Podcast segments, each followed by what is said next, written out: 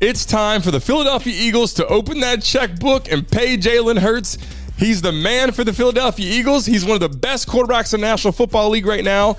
He's seasoned due to his experience in college with Alabama, obviously transferred to Oklahoma after Tua came in. But this guy has the humble feelings, the experience to win. He brought you to the Super Bowl, and obviously his receiving corps, AJ stepped up and said, pay this guy or I'm going to. So obviously the Eagles love him. This isn't something bad. This isn't negative. This isn't that the Eagles don't want him.